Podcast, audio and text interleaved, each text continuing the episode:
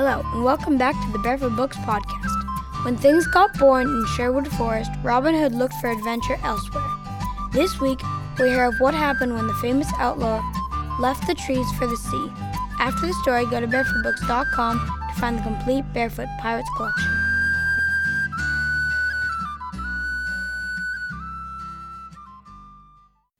This is the story of Robin Hood and the Pirates, a story from England.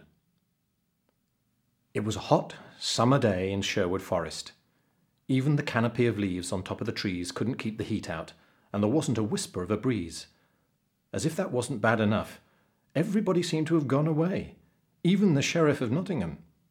For the outlaws, there was nobody to rob and no fun to be had. Life was very dull indeed. Robin Hood and his merry men were lazing around when suddenly Robin stood up and said, I've had enough of this. There's nothing to do. I've got to get away for a while and have a holiday. I think I'll go to the seaside. I've heard that Scarborough is nice, said Little John, but it's a long journey. That's all right, said Robin. I've got a good horse. I'll set off tomorrow, and you can be in charge until I get back. The next day, Robin set out bright and early. It was still hot, but at least he was doing something. The journey to Scarborough took a couple of days, but he enjoyed seeing new places on the way. It seemed no time at all before he crossed the Yorkshire moors and reached Scarborough. From the top of the town, he saw the little harbour nestling around the castle on its rock. He left his horse grazing in a field and walked into town, carrying his bow and quiver of arrows on his shoulder. He had not gone far before people started to stop and stare at him. Hello, stranger, said one of them, and what would you be doing in these parts? Just taking a holiday, said Robin. I need somewhere to stay. You could try the widow Bates. She's usually got a spare room, and the money will be useful to her. It's just down the street on your left, the house with the black door. Robin thanked him and found his way to the house. Yes, I've room enough, said the widow. What's your name? Robin wasn't sure whether they would have heard of him, and in any case he was on holiday. He decided it would be better not to tell her who he was. My name is Simon Wise, he said. I'll call you Simon then, and you can call me Martha. For a few days, Robin had a great time in Scarborough. He roamed around the streets, walked on the beach, and watched the fishing boats coming in and out of the harbour. It was certainly quite different to life in Sherwood Forest. But before long he grew restless. At breakfast one morning, he told the widow that he was bored. I own a fishing boat, said the widow. You can always go and crew with the fishermen if you want something to do. I think I might give that a try, said Robin. He had never been on a boat before, and he was ready for an adventure. Early the next morning, he joined the crew down at the harbour. Sit there, ordered one of the men. Robin quietly took his place on the little boat as it left the harbour, bobbing up and down on the waves. The men didn't say much, and to tell the truth, weren't all that happy to have a stranger with them. Silently they dropped mackerel lines over the edge of the boat and soon they were pulling up shiny mackerel by the score. But nobody bothered to give Robin a line. All he could do was sit and watch as the others exchanged jokes and baited their hooks. When the fisherman got back to shore that evening, there was no share of the catch for him, just the laughter of the men as he walked away. To their surprise, Robin was down at the harbour again the next morning, but this time he took his bow and arrows with him.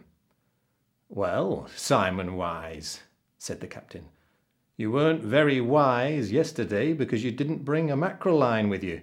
Today you're even less wise if you think you can catch fish with an arrow. We'll see, said Robin quietly as he climbed on board.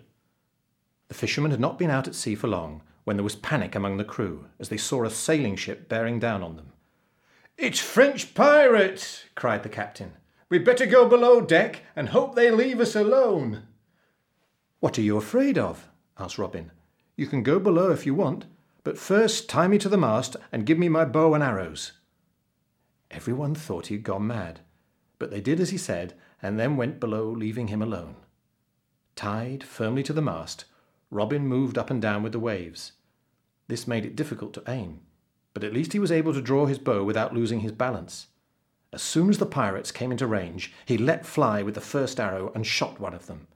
The second and third arrows also hit their marks.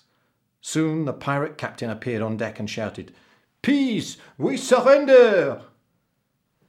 Then Robin called to the fishermen to come up on deck. Somehow they managed to get their boat alongside the pirate ship and board it. At Robin's command, they tied up all of the pirates. Then they triumphantly sailed the vessel back into the harbour.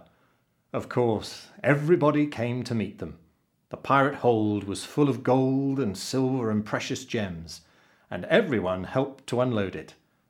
Then they freed the captain, gave him back his boat, and warned him never to sail close to Scarborough again.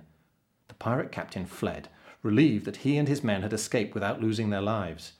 There was singing and dancing in Scarborough that night, and a great feast was held in honour of their hero, Simon Wise. Robin insisted on sharing the treasure with the crew of the fishing boat, who now agreed that Simon was very wise after all.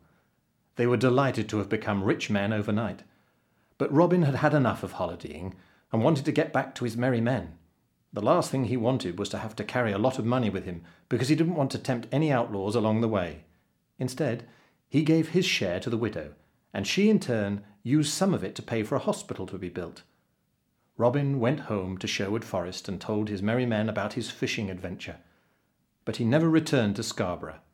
Instead, the next time he had a holiday, he went a little further up the coast, to a place which is called Robin Hood's Bay to this very day.